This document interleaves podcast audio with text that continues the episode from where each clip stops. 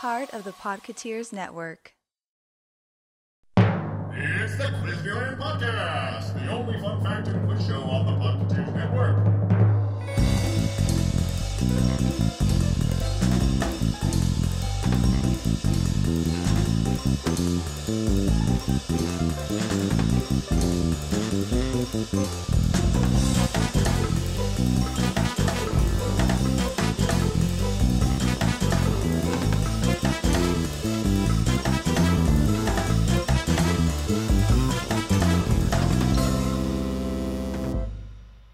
Hey everyone, I'm Andrew, and thank you for joining me for the fifty-second time here at Quizneyland. Here at Quizneyland, I'll be bringing you fun facts and trivia from all aspects of the Walt Disney Company. On this episode, we'll learn about Disney's longest-serving employee, the Tony Awards, attraction sponsors, and Disneyland artists. So let's prance right into our first segment, Did You Know?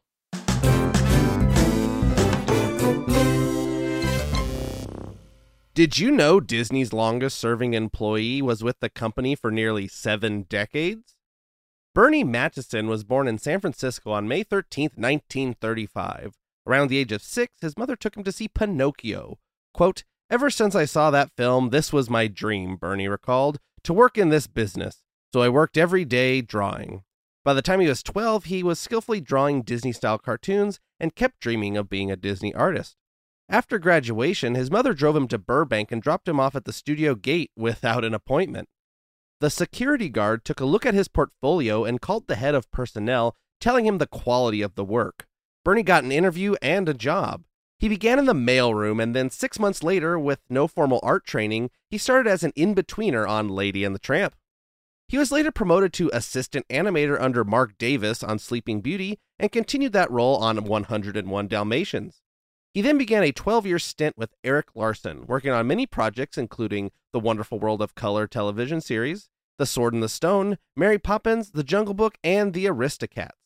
After completing an eight-week internal training program, Burny became a key animator on Winnie the Pooh and Tigger two, working with Disney legend Ollie Johnston.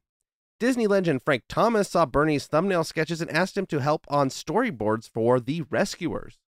Burny was inspired by a Disneyland record Christmas album and sent it, along with a note containing an idea for a film, to Ron Miller, the then head of the studio. The next day, Burny was summoned by Miller. He feared that his boldness may have been a mistake, but was surprised when Ron Miller liked Burny's idea, assigning him to direct Mickey's Christmas Carol, which he also produced. This success led to him being producer and director of The Great Mouse Detective. Burny continued to work in animation, contributing to development and story on Beauty and the Beast, Aladdin, The Lion King, Pocahontas, The Hunchback of Notre Dame, and Mulan. Burny also provided additional story for the Goofy short, How to Hook Up Your Home Theater. He also served as a story supervisor on the animated feature film Winnie the Pooh. In two thousand eight, Mattinson was awarded the Disney Legends Award. In March two thousand eleven, he pitched an idea for a full-length animated feature with Mickey Mouse as the main protagonist. He worked as a story consultant on Big Hero six and Ralph Breaks the Internet. He set the cast member longevity record on March fifth, twenty eighteen, when he passed the previous record holder, held by Disney artist, Imagineer, and Disney legend John Hench, of sixty-four years, eight months, and twenty-nine days, or twenty-three thousand six hundred fifty-one days. His final project was Strange World. During a story meeting, Mattinson suggested adding a dog character for the Clades, which became the character of Legend. He appears in the Disney short Once Upon a Studio. On February twenty-seventh, twenty twenty-three, Mattinson died in Canoga Park, California at the age of eighty-seven. On June fourth, twenty twenty-three, the Walt Disney Company presented a sculpture featuring Winnie the Pooh characters to Mattinson's family on the anniversary of his seventh decade-long career. The upcoming film Wish will be dedicated in his honor. And that's all for this time on Did You Know? We will be back with the Quizneyland quiz after a short word from our sponsor. Well,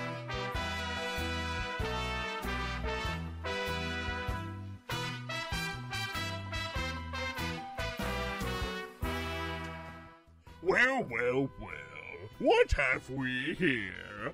Podcast listeners, huh? Ooh, I'm really scared. But what I'm actually scared of is my cell phone bill. That's why I switched to Oogie Mobile. Oogie Mobile has great rates for talk, text, and calls to Mister Santa Claus. You better pay attention now. To get the best rates, visit an Oogie Mobile store today and tell them Mister Oogie Boogie sent you.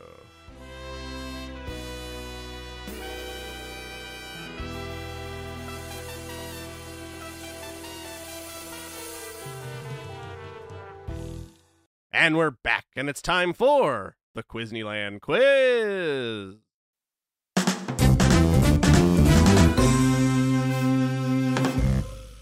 Here at the Quizneyland Quiz, I'll be asking you three trivia questions of increasing difficulty. You'll have about twenty seconds to come up with your answer. If you haven't figured out about halfway through, I'll pop in with a hint. If you don't get the answer right, well, at least you learned something.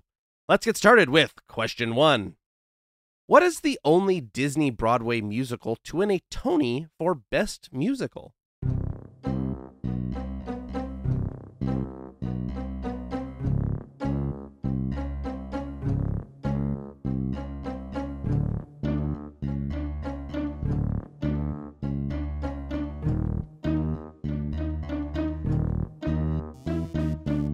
They won the award in nineteen ninety-eight.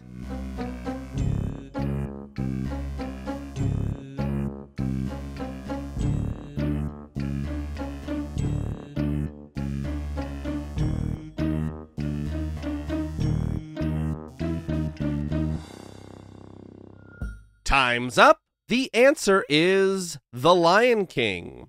The Lion King won six nineteen ninety-eight Tony Awards, including Best Musical, Best Scenic Design, Richard Hudson, Best Costume Design, Julie Taymor, Best Lighting Design, Donald Holder, Best Choreography, Garth Fagan, and Best Direction of a Musical, uh, Julie Taymor, making Taymor the first woman in theatrical history to be bestowed with that honor. Other musicals to receive Tony Awards for Disney are nineteen ninety-four, Beauty and the Beast, Costume Design, two thousand, Aida, Original Score, and uh, for Heather Headley, Actress in a Musical, also Scenic Design and Lighting Design. In two thousand seven, Mary Poppins for Scenic Design, twenty twelve, uh, Newsies for Music and Choreography, also in twenty twelve, Peter and the Starcatcher for Scenic Design, Costume Design, Lighting Design, Set Design, and Christian Borle for Actor in a Feature Role in a Play. Let's move on to question two. Who was the original sponsor of Indiana Jones' adventure, Temple of the Forbidden Eye, at Disneyland?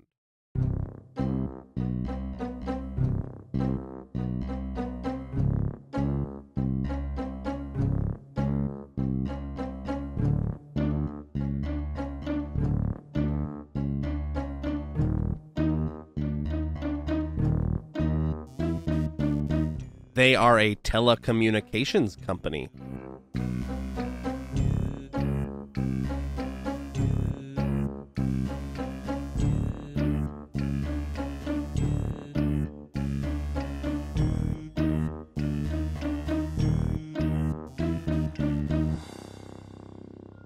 Time's up. The answer is A T and T.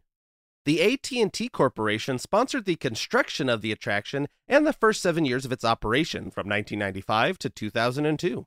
One of three styles of Marabic decoder cards were distributed to each guest upon entering the temple. The back of said cards advertised their promotional campaign.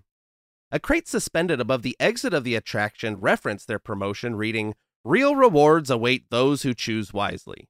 A T and T. For a few years, there was a phone booth dressed to look like a vintage radio phone located at the exit of the attraction. The phone could make calls and insert Adventureland-related recordings and sound effects. The attraction currently has no sponsor. Now it's time for the final question.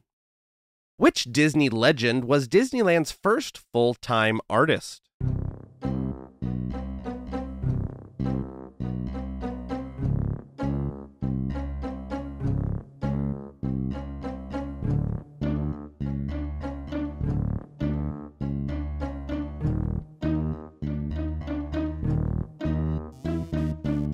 He also has a window on Main Street at Disneyland.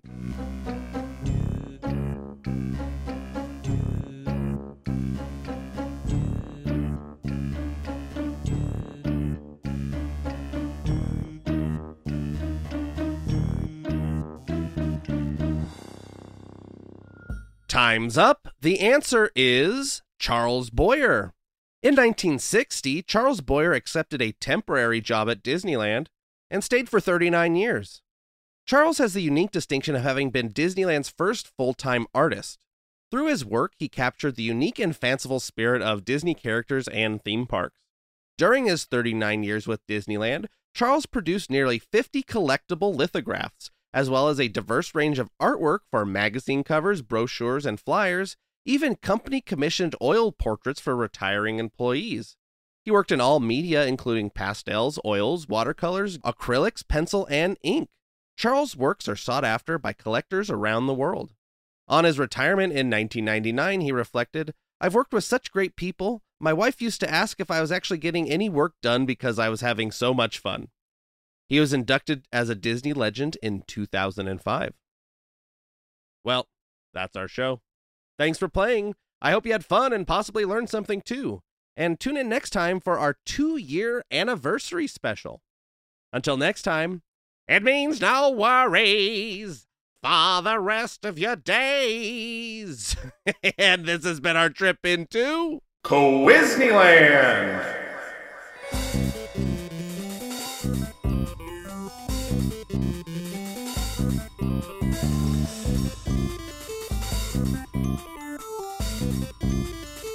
Quizneyland is a proud part of the Podketeers network.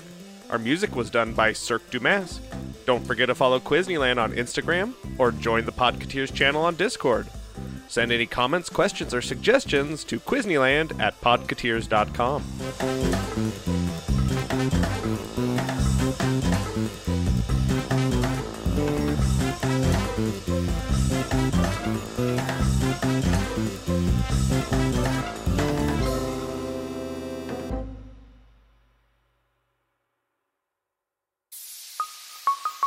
Part of the Podketeers Network.